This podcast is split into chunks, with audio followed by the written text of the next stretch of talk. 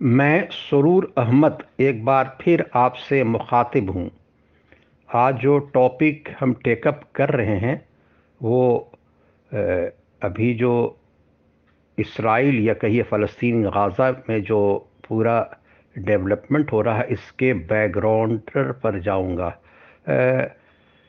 कुछ दिन पहले मैं एक जगह एक लेक्चर दिया था तो वहाँ पर बैठे वन ऑफ़ द ऑडियंस ने मेरा एक यूट्यूब उसका मैंने डाल दिया था यूट्यूब पर मेरे लेक्चर का करीब वो एक घंटे का था ऑलमोस्ट तो उसमें अगर आप जाएँ तो सरूर अहमद अगर आप टाइप करें तो आप उसको लेकिन मैं उस टॉपिक के अलावा जा रहा हूँ।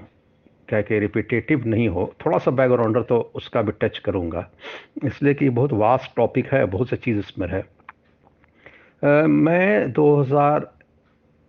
2023 सात अक्टूबर के बाद जो डेवलपमेंट हुआ, वो बैटल फ़ील्ड वगैरह का हम नहीं डिस्कस कर रहे हैं। हम ये डिस्कस कर रहे हैं कि ये पूरी चीज़ की ओरिजिन और जो मीडिया में लिखा जा रहा है। मीडिया में हम ये भी नहीं कर रहे हैं कि वेस्टर्न मीडिया किस तरह से अभी के दिन वॉर को कवर कर रही है। मेरा कहना ये है कि ये जो मिस इन्फॉर्मेशन या डिस इन्फॉर्मेशन जो कह दीजिए इसको वो जो फैलाया गया है ओवर द ईयर्स बल्कि over the decades by western media as well as western scholars उसको हम डिबंक करना चाह रहे हैं नंबर वन बात। अभी मैं अच्छा वो कितने फैक्चुअली रॉन्ग होते हैं हमारे बड़े बड़े स्कॉलर जब मैं, हम, जब हम बड़े बड़े स्कॉलर्स की बात कर रहा हूँ तो दो तरह की बात कर रहा हूँ। एक तो वेस्टर्न स्कॉलर्स हैं या मीडिया पर्सन वो डेलिबरेटली स्लांट करते हैं, वो अपने पर्पस से करते हैं। एक हमारे यहाँ जो लोग हैं थर्ड वर्ल्ड कंट्री या ख़ास के इंडिया का जो बहुत से अखबार आता हम पढ़ा, हम तो वेस्ट के भी सारे अखबार देख ले रहा हूँ। ये मीडिया टीवी चैनल ये वो। लेकिन इंडिया में तो कुछ अखबारों में बड़ी बड़ी चीज़ ऐसी ऐसी चीज़ लिखी जा रही है वो इस पर हम नहीं कहेंगे कि वो कोई डिस इन्फॉर्मेशन लेकिन मिस इन्फॉर्मेशन तो ज़रूर है। या अच्छा ये लोग जो लिख रहे हैं, वो बड़े बड़े वेस्टर्न कंट्रीज़ और स्कॉलर कहलाते हैं, नीचे लिखा रहता है कि is an author and expert on western affairs जैसे एक साहब ने अभी हाल में एक बड़े अखबार में, पता नहीं इंग्लैंड से बैठ के कहाँ से एक आर्टिकल लिखी नीचे तो ही लिखा हुआ है कहीं, कि भाई इसराइल जो बना है ना, वो वेस्टर्न ये था डिज़ाइन था, ठीक है? ये तो मैं भी कहता हूँ। वो ये था कि वो oil rich Middle East countries में और उस ज़माने में ओटोमन अम्पायर था, उसमें एक अपना वेस्ट एक बनाना चाहता था। एक छोटा सा कंट्री ताकि उन पर नज़र रखी जाए और अपना बेस हो जाए। ये तो सही है बेस हो जाए। लेकिन ये ऑयल कहाँ से मसला आ गया? ये तो वेस्ट की अजीब गरीब नेरेटिव होती है जिसको हम लोग समझ ही नहीं पाते हैं। भाई, ये कंसेप्ट बहुत पुराना है। अरे ऑयल तो भी हाल की चीज़ है। ऑयल तो सबसे पहले पर्शियन गल्फ पर्शिया पर्शिया कहिए, जो ईरान था, उसके बाद सऊदी में, ये सब तो उन्नीस सौ पाँच, दस के बाद की चीज़ है। और ये जो है खुद जो थियोडर हर्जल जो जो जूश ये था जो चैंपियन ऑफ़ जेनिज्म जो था, उसने जो पैनफेट 1896 भी लिखा 1904 में मर गया।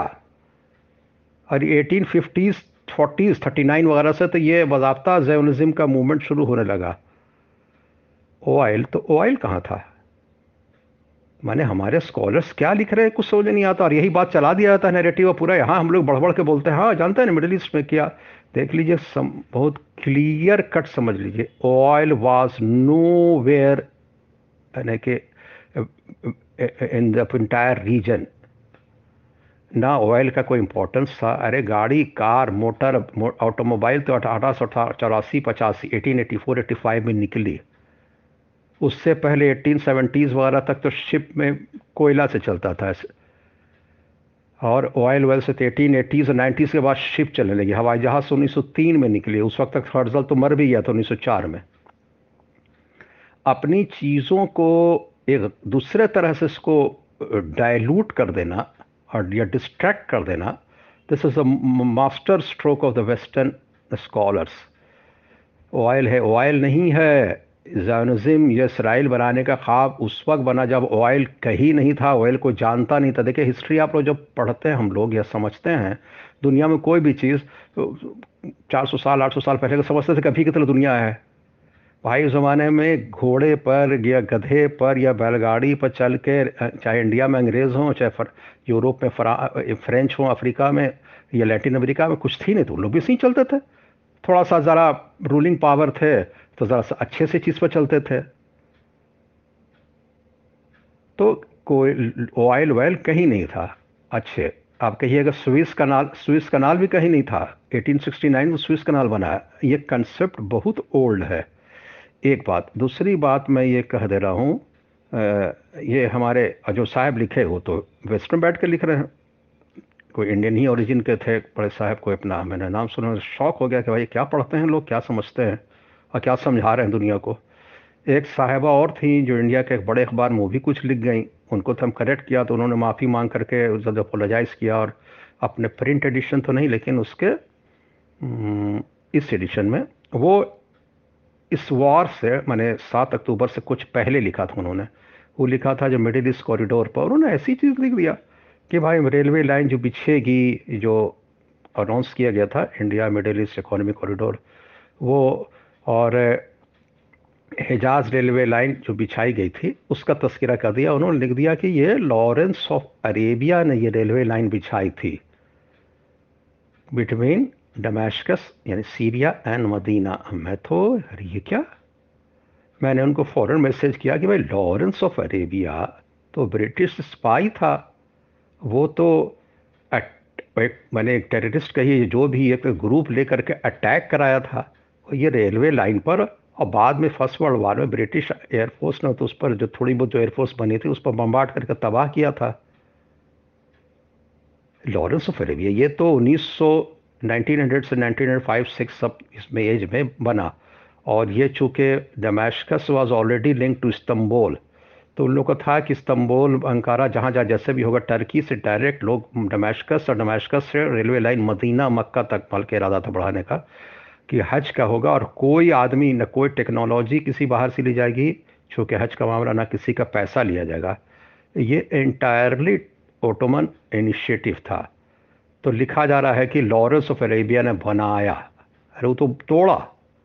तो खैर उन्होंने अपोलोजाइज़ किया अपने ऑनलाइन एडिशन में, दुरुस्त किया। ये मैं दो एग्ज़ाम्पल साइट कर रहा हूँ कि ये हमारे लोगों की जो एक्सपर्ट बने हुए हैं सो कॉल्ड उनको कितनी नॉलेज है और जो हमको क्या क्या टीवी चैनल पर या समझाते हैं। हाँ जहाँ तक वेस्टर्न एक्सपर्ट से वो जो सेट करते हैं नरेटिव वो तो डेंजरस है। देख लीजिए, बहुत हम फिर ये आप बैकग्राउंडर पर जब जा रहे हैं तो थोड़ा सा हम पिछले लेक्चर को भी थोड़ा सा एक्सटेंड कर दे रहे हैं यहाँ पर। जो लोग ना सुन पाए या ना यूट्यूब में जाकर सुन पाए तो फिर समझ लें। कि जो जयानिज़म जो कंसेप्ट है, सोहनी जयानिज़म ये यहूदी कंसेप्ट नहीं है।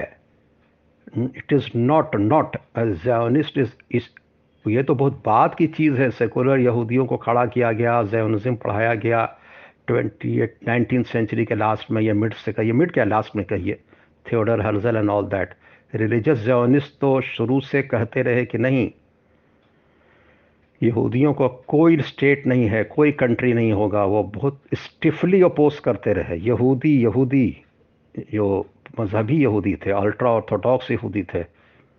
लेकिन क्रिश्चियन जैनिज्म एक्चुअल कंसेप्ट है, इसे बहुत सफ़ाई समझ लेना चाहिए। ये बार बार मैं बोल रहा हूँ, ये कंसेप्ट क्रिश्चियनिटी का है।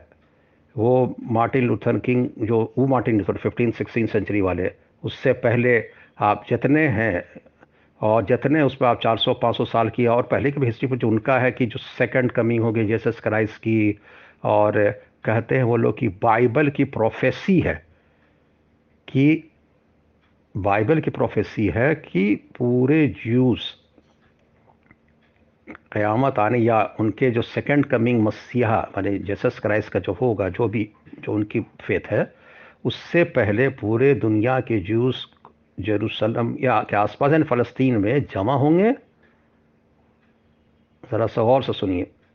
जमा होंगे और they will be converted to Christianity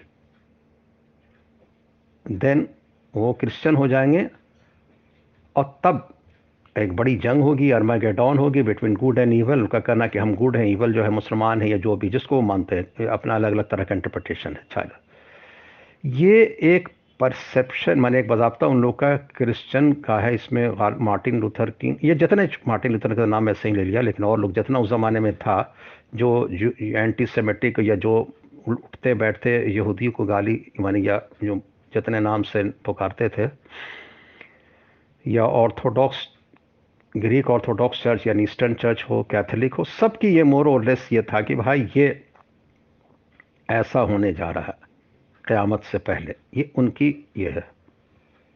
बात समझ में आ गई? बात यह है कि यहूदी जैनिज़म बात की चीज़ है, यहूदी कहते हैं कि मेरा कोई स्टेट नहीं बनेगा। आज भी वो तबका है। और जब बन रहा था एटीन नाइन्टीन टू थाउज़ेंड वगैरह sorry eighteen nineteen nineteen hundred वगैरह के आसपास तो बहुत से यहूदी स्कॉलर ने कहा कि ये माउस ट्रैप है। जो रिलीजियस स्कॉलर थे, उन्होंने कहा कि ये क्रिश्चियंस लोग हमको हमेशा मारते रहे, ये जान छुड़ाने के लिए हम लोग को कुछ ना कुछ ये कर रहे हैं, ये अपना इस्तेमाल कर रहे हैं। हम लोग मुसलमान के कंट्री में बहुत वेल प्लेस्ड हैं। इन लोग तो हमेशा हम लोग को मारते रहे। इसमें और जो उनके चैम्पियन खड़ा किए गए थे Theodor Herzl T H E O D O R H E R Z L मैं अब दस और एक्सप्लेन कर दूँ कि ये जो क्रिश्चियन लोग का एक एक ओपिनियन था कि जब हम क्रिश्चियन बोलते हैं तो हम इंटायर क्रिश्चियन नहीं बोलते हैं। या हम ऐसे, ये, ऐसे, इस अंदाज में स्वीपिंग रिमार्क्स नहीं देते। हम ये कहते हैं कि ये जो फीलिंग थी क्रिश्चियंस का, इसको क्रिश्चनाइज वेस्टर्न इंपेरियलिस्ट पावर्स ने हाईजैक किया। ये बिटवीन बिटवीन एटीन थर्टीज़ वगैरह से सिलसिला शुरू हुआ। और उसको इस्तेमाल करना शुरू किया जूस को। कि भाई जूस तो बड़े अच्छी जगह इसके मतलब मैं ये नहीं कर रहा हूँ कि लैटिन अमेरिका के जो बेचारे गरीब क्रिश्चियन हैं, बल्कि वो तो अभी बोलीविया और चिली और जितने उन्होंने तो अभी तो इसराइल से नाश अभी कर रहे हैं, रास्ता रिश्ता ख़राब कर रहे हैं। ये अफ्रीका के क्रिश्चियन कंट्रीज़ हैं, गरीब, ये वो जो खाने खाने के लिए तरस रहे हैं, जिनके यहाँ क्राइम है, ड्रग है, उनकी बात नहीं कर रहा हूँ, मैं बात कर रहा हूँ यूनाइटेड किंगडम, जिसको कहा जाता है creator of Israel, United States, France, ये सब चंद ममालिक हैं। जो कि तो क्रिएटर ऑफ़ इसराइल क्योंकि इनको इम्पेरलिस्ट पावर और इन लोगों को कुछ ज़रूरत ही इनको इस्तेमाल करना था। तो दे स्टार्टेड यूजिंग जूस और पूरी जूस जूस का क्या कि जूस बहुत ताकतवर चीज़ है जूस ये सारी की सारी फजूल डिस्कशन है। टोटल बकवास है। कंप्लीट जिसको कहिए। ये सब क्रिश्चनाइज्ड वेस्टर्न एम्परलिस्ट डिज़ाइन के हिस्से हैं। उसमें जो जूस, आए आपका ये कि जूस नहीं है, जूस साइंटिस्ट नहीं थे, जूस पढ़े लिखे नहीं है, जूस का बिज़नेस नहीं। जी हाँ बिल्कुल है। लेकिन लेकिन मैं ये कह रहा हूँ साफ़ साफ़ कि Jews point two percent of world population है, जिनसे अपना मुल्क नहीं समझ रहा, संभल रहा है। जिस मुल्क में चौहत्तर पचहत्तर साल में सैंतीस सरकार आके गई, नेतन्याहू साहब तो कुछ दिन रहे भी प्राइम मिनिस्टर वो शायद ही कोई प्राइम मिनिस्टर अपना ये चार साल में पाँच इलेक्शन हुआ। वो कौम के बारे में हमको बना, बता दिया गया गया कि ये तो रूलर ऑफ़ द वर्ल्ड है। अरे भाई, वो रूलर अपने कंट्री के नहीं है। उनको तो अमेरिका रूल कर रहा है, राज भी पूरा अमेरिका लड़ रहा है। क्रिश्चियनाइज्ड एम्पेरलिस्ट वेस्टर्न अमेरिका वो रिलीजन को पूरा एक्सप्लॉयट करके, भाई 2007 में खुद जो जो बाइडन साहब ने कहा कि I am a Christian Zionist मेरा वो कंसेप्ट है कि भाई आएँगे और यहूदी वहाँ जमा होंगे, यहूदी सब क्रिश्चियन हो जाएँगे। तो मौजूदा इसराइल में जो है, वो तो जो ऑर्थोडॉक्स अल्ट्रा ऑर्थोडॉक्स बहुत से यहूदी जो जो एंटी हैं, जो आपके बहुत जगह पर इसराइल की मुखालफत कर रहे हैं, वो तो कहते हैं कि यहूदी थोड़ी नहीं तो क्रिश्चनाइज यहूदी हैं। ये ऑलमोस्ट क्रिश्चियन है। अभी 23 जून 2023 अभी अभी चार पाँच महीना पहले जेरूसलम पोस्ट में पड़ा एक राइटअप था कि भाई थूकते हैं ये लोग। ऑर्थोडॉक्स अल्ट्रा जूस थे क्रिश्चियन चर्च में जाकर थूकते हैं, कोई क्रिश्चियन जाता है तो थूकते हैं, नन जाती है, छूकते हैं। पूछा गया, भाई आप थूकते का है? तो बोले कि नहीं, हमको प्रॉब्लम मुसलमानों से नहीं है। I am talking about in Jerusalem Jerusalem की वो जो इन लोग की बस्ती जो है, इन लोग की जो अपोनेंट बनी इसको नहीं, वो कहते हैं कि ये क्रिश्चियन हजरात आके हम लोग को क्रिश्चियन बना रहे हैं। मुसलमान हमको ये नहीं कर रहा है। ये इतने पोलराइजेशन में ये बात है। तो ये फंडा बहुत साफ़ हो जाना चाहिए। तो आप बताइए कि तो जूस हुए कौन? जूस वो जूस वो यहूदी, जो जिन्होंने थोड़ा सा जिनको, ख़ास करके जो प्रोटेस्टेंट कंट्रीज़ या जो ऐसे कंट्री में थोड़ा सा रिफॉर्मेशन वगैरह के बाद थोड़ा सा ये वो हुआ भाई कि नहीं जूस को मारना नहीं चाहिए। देखो ईस्ट यूरोप में रशिया में पोलैंड में इवन जर्मनी में तभी यहाँ तक वर्ल्ड तक, लाखों जूस को मार देते थे। In the name of religion की तो मेरे प्रॉफिट ही को मारा है जसस क्राइस्ट को ये लोग नहीं किया है। तो ये जो है ये क्रिश्चियन की वो जो फंडामेंटलिस्ट क्रिश्चियन की ये फीलिंग थी रिलीजियस के। जो सेकुलर क्रिश्चियंस जो एटीन नाइनटीन सेंचुरी में जब हुए तो उन्होंने कहा कि भाई यहूदी बड़े प्रॉब्लम हो रहे हैं। तो ऐसा क्यों नहीं खेला जा कार्ड माने वो रिलीजन को जिस तरह से हर कोई एक्सप्लॉयट करता है रिलीजन को, जो रूलर्स तबका होता है, उन्होंने ये तब कार्ड खेला, कहा कि यहूदियों को उठाया जा। और चलो तुमको पैसा तुम आगे करो, और शील्ड क्या हर्जल और जितने सब नाम है ना ये सबको खड़ा किया गया ऐसे कोई नहीं खड़ा हुआ है, खड़ा किया गया। इनसे पैनफ्लेट ही करा के ये लोग, इन लोग में था कि हाँ भाई जो सेकुलर जूस थे, जिनको को प्राइथोडर हजल का तो सरकम सीज़न तक नहीं हुआ था। वो तो एथिस था, वो तो इरिलीजियस था। यहूदियों में एक हाल ये हो गया था कि इतने पिटाते थे, इतने पिटाते थे तो भाई करोड़ों लोग मारे गए हैं 2000 साल में यहूदियों। मुसलमान ने तो कहीं नहीं, एक एक यहूदी को नहीं मारा है। भाई, ये जो अभी जो यहूदी जो नतनाहू के साथ जो लोग बैठे उछल रहे हैं कि ये अलक्सा तो अलक्सा यहूदियों से तो हम लोगों ने कभी नहीं मुसलमान ने लिया है। न मुसलमानों ने इनकी कोई प्रॉपर्टी बर्बाद की है।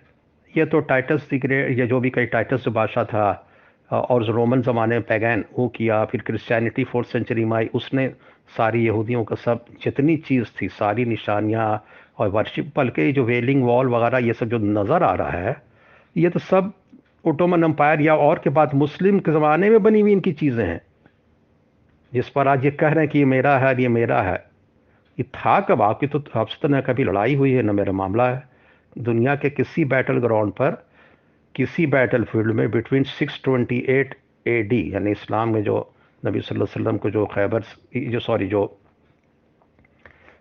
मदीना से इन लोग को हटाया गया था यहूदियों को। उसके बाद से लेकर 1920 तक किसी दुनिया के कोई बैटल ग्राउंड पर कोई यहूदी वर्ष मुसलमान लड़ाई नहीं हुई। एक आदमी भी नहीं मारा गया। ये तो क्रिश्चियंस मारते थे यहूदियों को। तो उन्होंने जो सेकुलराइज जो यहूदी थे, जो नाम के यहूदी सिर्फ़ रह गए थे, कुछ नहीं रहते यहूदी थे ही नहीं ये लोग। ये सब क्रिश्चियनाइज है। ये हरजल और इनका, जिनका, इनका हम लोग नाम लेते हैं। ये खुद कहते हैं, हम एथिस थे कुछ थे कुछ थे। तुम्हारा नाम यहूदी है तो चलो मारो।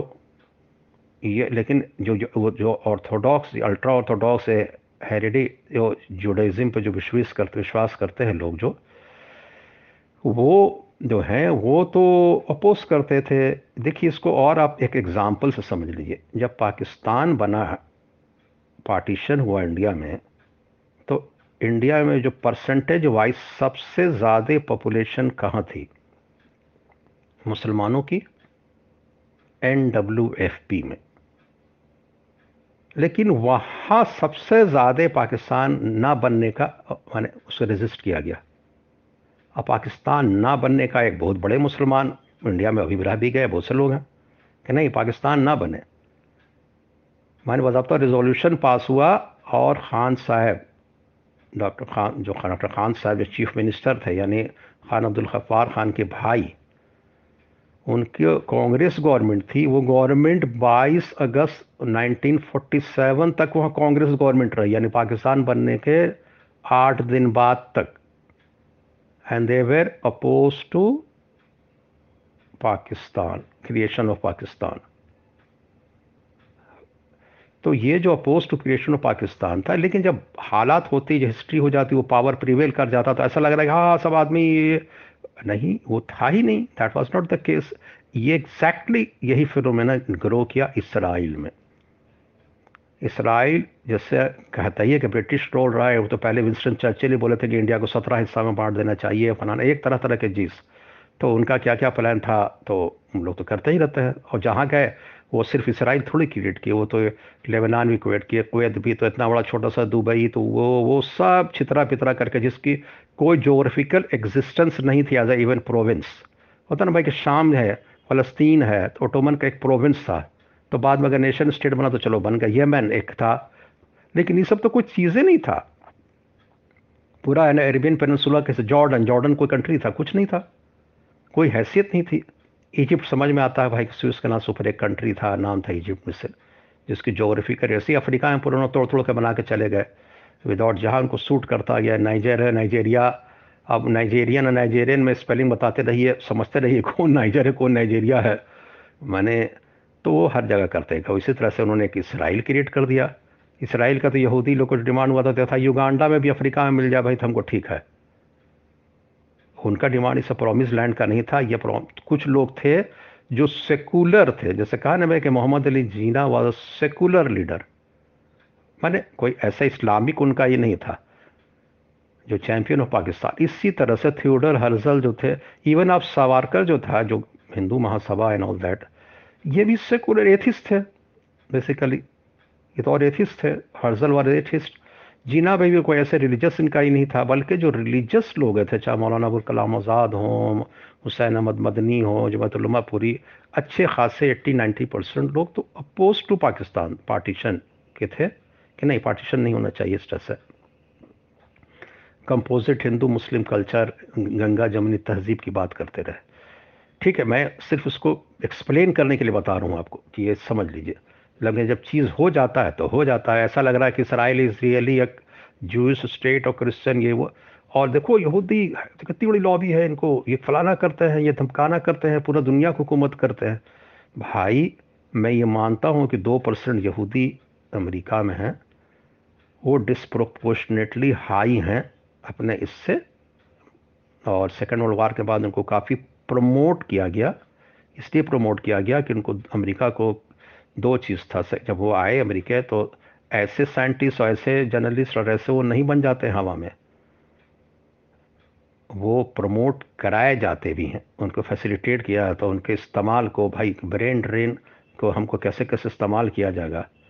ये बात साफ़ समझने का है कि उनको नाजियों से लड़ना था, जियो को प्रमोट करो, कम्युनिस्टों से लड़ना था तो फिर, भाई, ये ऐसे इस्तेमाल करो हमारी यूनाइटेड स्टेट्स इंग्लैंड फ्रांस ने देखा कि भाई इसको इसको और हमको अब चैंपियन बनना है कि नहीं? ये सब जो था क्रिश्चियनिटी का जो गलत था एंटी सेमेटिसिज्म लाखों को मारना, ये सब नहीं, हम लोग नहीं करते। हम लोग तो बहुत, ये हैं, शरीफ लोग हैं। हम लोग तो बहुत पॉलिस्ड और लिबरल डेमोक्रेट लोग हैं। देखिए, हम इनको भी ये किए हुए हैं दुनिया में दिखाने के लिए। अब तो ये भी एक फिलोसफी आ रही कि साठ लाख यहूदी नहीं मारे गए थे। जब सब कुछ हो गया, तब कहा जा रहा है कि नहीं साठ लाख नहीं मारे गए थे, कम यहूदी मारे गए थे। तो भाई, ये तो आप ही लिखा और आप ही कहते हैं कि अब कब मारे गए थे? अब मारे थे आप ही। थोड़ी ना कोई मुसलमान या हिंदू या चाइनीज़ मारा था यहूदियों को। या कोई जोरेस्टरिन ने जाके मार दिया था यहूदियों को। मारे थे क्रिश्चियनाइज वर्ल्ड। तब उनको बहुत ख़राब लगता है पूरे दुनिया में। जर्मन जर्मन, जर्मनी ने साफ़ सुन लीजिए, जर्मनी में सिर्फ़ अडोल्फ हिटलर ने नहीं मारा था। अडोल्फ हिटलर की फ़ौज जहाँ जहाँ गई तो वहाँ पकड़ पकड़ कर पोलैंड हो, फ्रांस हो, जो ऑक्यूपेशनल, जो थे लोग, जो जो कोलेबरेटर गवर्नमेंट थी उनके साथ, जैसे विशी गवर्नमेंट थी, मार्शल पेटेन के फ्रांस में तो बहत्तर हज़ार पाँच सौ जूस को पकड़ करके फांसी टंग वही जलवा दिया है वहाँ पकड़ पकड़ लिया। था हाँ लिए ना सर मास्टर हमारे, अपने मास्टर थे हिटलर साहब जी इनको मारिए इनको मारिए। पोलैंड में मारा गया, सब हिटलर ही ने नहीं मारा है। क्रिश्चियंस खुद ने मारा है और खुद इससे ये जो थे, अपना अपना उनका वेस्टेड इंटरेस्ट था। तो वो निशान को मिटाना है तो उनको तो अजीब व गरीब चीज़ है। हम देखिए जूस को इतना प्रेजेंट हम इतना लिबरल हैं, ये वो। तो उनको स्पेस काफ़ी मिला और अगर दो परसेंट है आबादी तो पंद्रह बीस, अठारह बीस परसेंट इकोनॉमी पॉलिटिक्स इस सब में उनको मिल जाती है जगहें। जैसे अभी 200 435 मेंबर ऑफ़ पार्लियामेंट में, जो हाउस ऑफ़ रिप्रेजेंटेटिव के, उसमें 26 एम हैं कांग्रेसमैन है और सेनेटर नौ है, सौ में नौ परसेंट। और तो टोटल कहिए कि अपर हाउस और लोअर हाउस मिला करके 535 का हाउस है तो 35 हैं, छः सात आठ परसेंट समझिए सही, यहूदी है तो ये रिप्रेजेंटेशन ठीक है, दो परसेंट आबादी में कुछ ज़्यादा रिप्रेजेंटेशन है। डेल का मालिक हैं लैरी पेज हैं मार्क जुकरबर्ग हैं जॉर्ज सोरोज हैं, ये सब बड़े बड़े यहूदी नाम हैं। लेकिन हम भूल कैसे जाते हैं कि बाकी सब तो क्रिश्चियंस भी हैं? अरे बाकी seventy eighty ninety percent Christian हैं या एथिस्ट कहिए, जो भी कहिए, लेकिन वो बॉन्ड एस क्रिश्चियन हैं। भाई फोर्ड है हेनरी फोर्ड से लेकर के लॉन मस्क तक और ये वैन बुफे साहब हुए और अरे बिल गेट्स हुए, ये जितने one two top twenty ten हुए थे सब सब क्रिश्चियन। सब क्रिश्चियन हैं। तो हम ये कहाँ कहे थे कि अमेरिका इज़ रूल्ड बाय अरे हाँ वो फॉरेन मिनिस्टर्स हमेशा बना देते हैं। यू, जूस को क्या कि उनको मिडिल ईस्ट पॉलिटिक्स करना है। ब्लिंकन साहब है मैंडलिन एल्ब्राइट थी हेनरी कैसेंजर थे। ये तो अक्सर बना देते हैं, ये पचास सालों में तीन चार प्रोमिनेंट लेकिन उसके अलावा सब क्रिश्चियंस हैं। बल्कि इवेंजलिस्ट हैं, भयानक क्रिश्चियंस हैं। हमें याद है कि उन्नीस सौ छियासी में गालबन पाँच जून की बात है 1986 फिफ्थ जून। ये एज अ सेनेटर ये बाइडन साहब ने कहा था कि अगर इसराइल नहीं होता तो आज ज़रूरत है कि इसराइल को बनना चाहिए। ये इनका फेथ है, और उस फेथ को ये एक्सप्लॉयट किए रिलीजस फेथ को, अपने पॉलिटिकल एंड के लिए। भाई प्रोफेसी क्या थी, क्या नहीं थी, वो एक अलग बात। क्या होती नहीं होती प्रोफेसी तो बहुत कुछ बाइबल बाइबल में हुआ होगा, लिखा हुआ। लेकिन इस प्रोफेसी को इस्तेमाल ये किया, जबकि यहूदियों का कहना कि नहीं, मेरे इसके हिसाब से रिलीजियस हिसाब से हम इंटरनेशनलिज्म पे विश्वास करते हैं। मेरा तौरत मेरी किताब ये नहीं कहती है। हमको तो उल्टा ये बना करके क्रिश्चियन पावर ने अपने हाथ में ले लिया। ट्रैप कर लिया। ये तक अब मैं रिपीट कर दिया, ख़ास करके। मैं पहले ऑयल की स्विस कनाल की बात की और अब हम यहाँ पर आ गए। अब बात थोड़ा सा और फिर लॉरेंस ऑफ़ अरेबिया भी अब इन चीज़ों का प्रॉपर कंटेक्स में जब देखिएगा आप तो आपको बहुत सी चीज़ समझ में आएगी कि ये लड़ाई क्यों अमेरिका इतना ज़्यादा क्यों पड़ा हुआ है। हमारे हजरात एक साहब ने कमेंट किया कि अमेरिका पे इतनी भयानक लॉबी है यहूदियों की। तो क्या लॉबी है भाई? कि इलेक्शन हार जाएगा, क्या हार जाएगा? ये दो परसेंट वोट, इलेक्शन हार जाएगा। अरे बड़े बड़े शहरों में है, न्यूयॉर्क में शिकागो, कैलिफ़ोर्निया तो चार जगह यहूदी हैं। अरे, जहाँ इतनी बड़ी आबादी जो है नॉन जूस की है, वो दो परसेंट से हार जाएगा। वर्ल्ड ट्रेड सेंटर पर अटैक हुआ तो सही कुछ कर दिया गया। ये एक पैनफ्लेट कहिए, ये किताब लिखी गई थी, जो कि protocols of Jones of elders करके कुछ बाबा छपवाई गई थी। और बंटवाई गई थी। ये उसको बंटवाने में बहुत बड़ा हिस्सा हेनरी फोर्ड का था। जो हेनरी फोर्ड वही जो ऑटोमोबाइल। और कि देखिए, जूस, वो बहुत बड़े एंटी जू थे अपना। जूस ये करते हैं, जूस ये करते हैं, जूस ये करते हैं, और जूस को सौ साल में एक मीटिंग होती है, और वो लोग तय करते हैं कि आइंदा सौ साल में हम क्या करेंगे। और फिर बैठते हैं और लोग फैसला होता। इस पूरी चीज़ कहानी है, और सब क्रिश्चियंस जो, ये थे जो इन्होंने, जो बड़े बड़े क्रिश्चियंस हैं उन्होंने ये चीज़ छपवाई और बंटवाई। कोई ऐसी जूस की मीटिंग नहीं होती है। जूस दुनिया में कोई रूल बना, अपना चल ही नहीं रहा है इनका। अरे, कुछ अब वो अपनी पूरी जूस आइडेंटिटी को ही करने के बाद, ख़त्म करने के बाद तरक्की किए हैं। और जो ऑर्थोडॉक्स जू हैं, और जो इसराइल में अभी भी रहते हैं, उनके इतना सख्त पर्दा है कि वो तालिबान शर्मा जाए। वो ब्लड ट्रांसफ्यूज़न नहीं करते हैं मोबाइल नहीं इस्तेमाल करते हैं, वो इंटरनेट नहीं इस्तेमाल करते हैं उनके लड़का लड़की अलग अलग पढ़ते हैं रिलीजस तालीम होती है बारह तेरह परसेंट अभी भी इसराइल में आबादी है, औरतें मर्द बस पर अलग बैठते हैं, यहाँ तक आप डिमांड करते हैं कि प्लेन पर हम लोग अलग बैठेंगे। रियल यहूदी वही है। अब आप आइए कि एक होता है कि नाइनटीन और एटीन सेंचुरी में बहुत से जूस स्कॉलर्स हुए। साइंटिफिक जैसे कहते हैं कार्ल मार्क्स तो यहूदी साजिश है काल मार्क्स मार्क्सिस हम लोग बहुत स्वीपिंग जनरलाइजेशन देते कुछ बहुत से लोग ने चार्ल्स चार्ल्स डार्विन को भी कहा जाते हैं, लोग यहूदी नहीं, मैं तो सर्च किया तो यहूदी नहीं निकला तो क्रिश्चियन निकला लेकिन खैर सिगमेंट फ्राइड यहूदी था चार्ल्स और ये कार्ल मार्क्स यहूदी था। कुछ कुछ हैं, इससे कोई दो राय नहीं है। लेकिन आप गौर कीजिएगा कि यहूदियों में एक चीज़ ये पाई गई कि एक रिलीजन हुआ। एक हुआ कि उनको ये लगता है कि जब सोसाइटी इरिलीजियस होगी सेकुलर होगी तो हमारा सर्वाइवल है। अगर ये रहेगा तो हमारा सर्वाइवल नहीं होगा। इसलिए कि हम अगर बहुत ज़्यादा ऑर्थोडॉक्स और जूस ये वो यहूदियत करेंगे तो हम और पिटाएँगे। बल्कि वो डी स्पिरिचुअलाइजेशन समझे कि, भाई छोड़ो, सब खत्म का इसीलिए यहूदी में नाइनटीन सेंचुरी के लास्ट में एक बड़ा तबका, लादीनी अपने हैसियत से, अपने इल्म से, अपने से रहा। उसको हमने इंटरप्रेट किया था कि साजिश है ये है, वो नहीं वो सर्वाइवल था। इधर क्रिश्चियन बन जाए, या अगर एथिस बनने का ज़माना हर आदमी है साइंटिफिक डिस्कवरी हुआ, तब होते क्रिश्चियन भी एथिस बन रहे थे, मुसलमान, यहूदी, हिंदू सब बन रहे थे, लोग एथिस बन जाओ, ये हो जाओ, वो हो जाओ। उस फ़ैशन में, लेकिन यहूदी ज़्यादा थे क्या उनका उसी में सर्वाइवल था। तो मैं इन चंद बातों को बहुत ज़ोर से फिर हैमर कर रहा हूँ और इस पॉइंट को कि आज के दौर में, अभी के दौर में आप जैनिज़म को अच्छे से समझिए और ये सिर्फ़ स्ट्रगल या डिफीट इसराइल जब हम कहते हैं तो सिर्फ़ जो अभी का इसराइल ये नहीं बल्कि ये उस फिलॉसफी का है जो उसके पीछे है, वो रूल कर रहे हैं। वो जो है क्रूसेट का बदला लेना चाहते हैं, वो पिक्चर में नहीं आना चाहते हैं। वो रिलीजियस वॉर लड़ रहे हैं। भाई, अभी देखिए बड़े बड़े इनके लीडर्स क्या बोल रहे हैं। ये कांग्रेस मैन खास करके इवेंजलिस्टों के जो मैंने रिपब्लिकन पार्टी का डेमोक्रेट लिबरल, वो भी जो रिलीजियस जो कम है, वो भी जो रिलीजियस है। कितने?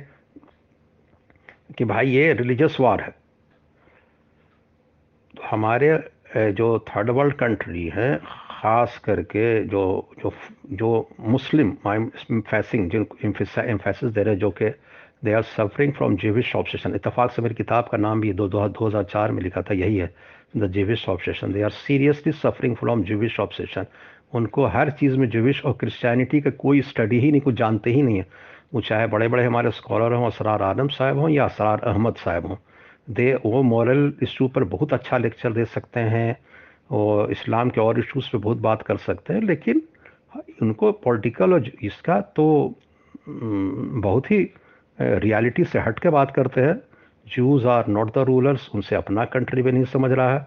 वो, जो अभी, जो जूज वो एक्चुअली जूज हैं, वो इंटायरली क्रिश्चनाइज जूज हैं they are playing into the hand of और वो जो उनको बनने से पहले, अब नहीं मैं कह रहा हूँ तो फिर होलोकॉस्ट हुआ, ये हुआ हुआ, पूरा चीज़ चेंज हो गया, लेकिन बनने से पहले कई जिनविन यहूदियों ने जो थे, उन्होंने वार्न किया कि तुम लोग ना शुक्रे नहीं बनो। तो मुसलमानों के, ओटोमन के इसमें बहुत अच्छे प्लेस पर हो। ये तुमको क्रिश्चियंस ट्रैप में मॉस ट्रैप में ले जा रहे हैं। ये सारी चीज़ हिस्ट्री में है, लेकिन जो नेरेटिव को बदल दिया जाता है। मैं इसी चंद बातों के साथ अपना ये लेक्चर सरूर अहमद, मैं ये लेक्चर ख़त्म कर रहा हूँ। उम्मीद है कि आप इस पर रीथिंक करेंगे हिस्ट्री को रिविज़िट करेंगे और ऑब्जेक्टिवली समझने की कोशिश करेंगे। इसमें कोई ये दो नहीं है कि हम ए, ए, हम एक बात और आपको कह देते हैं। इसमें दो मिनट और ले लेता हूँ कि जो अभी होता है भाई क्रिश्चियन की फ़िलासफ़ी है और ये जूस फ़िलासफ़ी माने रिलीजस अब इस्लाम का भी आ जाइए कुरान और इसकी जो बात आती है तो मैं भूल गया था मैं बता ऐड कर लेता हूँ। उसमें तो बसाता साफ़ आता है कि यहूदी दुनिया में मारे मारे फिरेंगे। इनकी दुनिया में कोई हुकूमत नहीं होगी। ये जितनी मदनी सूर्य अलबकरा से सूर्य नसा अल इमरान मैदा ये सब जितनी भी शुरू पढ़िएगा, सब में सबता ये अगर बनी भी टेम्परली तो किसी दूसरे के इस पर बनेगी, एकदम क्लियर है। तो अपना रिलीजियस इसको भी देख लीजिए। ये दुनिया में मारे मारे फिरेंगे। और हम क्या कर रहे हैं? कि ये दुनिया के रूलर हैं। तो भाई, जिस फेत पर आप मुसलमान हैं, वो अपने फेते को कंट्रडिक्ट करते हैं, इनको रूलर बना देते हैं। भाई, आज की दुनिया में अगर कहीं कहीं वेल प्लेस्ड जूज हैं तो हैं। वो भी क्रिश्चनाइज जूज हैं। ये तो ऑलमोस्ट क्रिश्चियंस हैं। ये एथिस्ट हैं। जिनको कोई मतलब नहीं। जिनका फाउंडिंग फादर ही जो था, जो आइडियोलॉजी का, उसको कोई मतलब क्रिश्चियन से नहीं था। तो मैं इसके साथ सरूर अहमद ये लेक्चर ख़त्म कर रहा हूँ। उम्मीद है कि आप इसको ऑब्जेक्टिवली लेंगे। Thank you very much